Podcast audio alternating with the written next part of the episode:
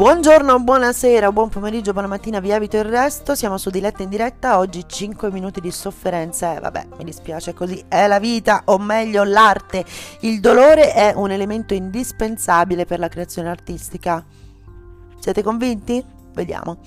In senso assoluto il dolore non è indispensabile per la creazione artistica, ma credo che sia difficile rispondere in maniera ragionevole se non si specifica di quale tipo di dolore stiamo parlando. Intanto il dolore è un'emozione molto variabile, così come variabile, variabile la sensibilità di ogni persona. Ci sono eventi che in alcune persone provocano molto dolore e in altre molto meno. Il dolore, come tutte le altre emozioni, non credo abbia un ruolo preferenziale, semplicemente può essere una delle motivazioni possibili per la creazione possibili per la creazione artistica. In qualche misura per creare si deve dominare il proprio caos interno e se non si domina non si crea. E dentro il caos interno c'è anche il dolore, per esempio nel caso di Louise Bourgeois, Bourgeois scusa, inverto sempre le desinenze in francese, eh, artista francese appunto nata nel 1911 a Parigi e morta a Manhattan nel, mille, no, nel 2010, il 31 maggio, surrealista e femminista della Belle Époque, autrice di una delle sculture più grandi del mondo, il Maman, un ragno di bronzo che si trova al Long Museum di Shanghai e ci dice che nonostante c'è bisogno di vivere l'esperienza problematica con gli altri, il dolore non può essere devastatore perché l'arte possa dargli un senso.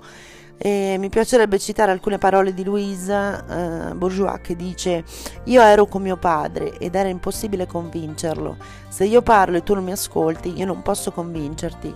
Tu assumi un atteggiamento superiore e con questo suggerisci che io non sono nessuno.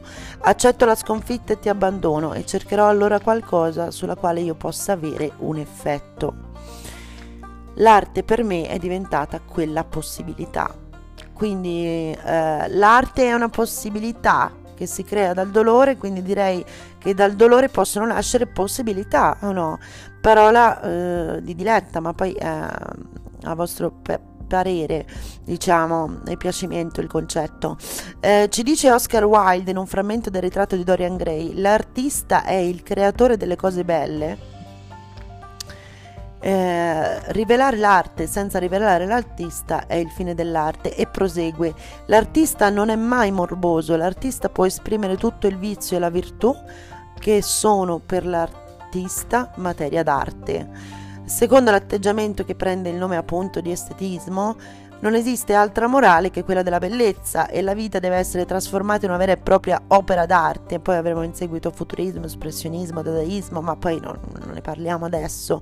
Ma un po' secondo me siamo tutti artisti, considerando forme d'arte anche gli elaborati tecnici o geometrici, eh, per esempio anche mi viene in mente Escher, no?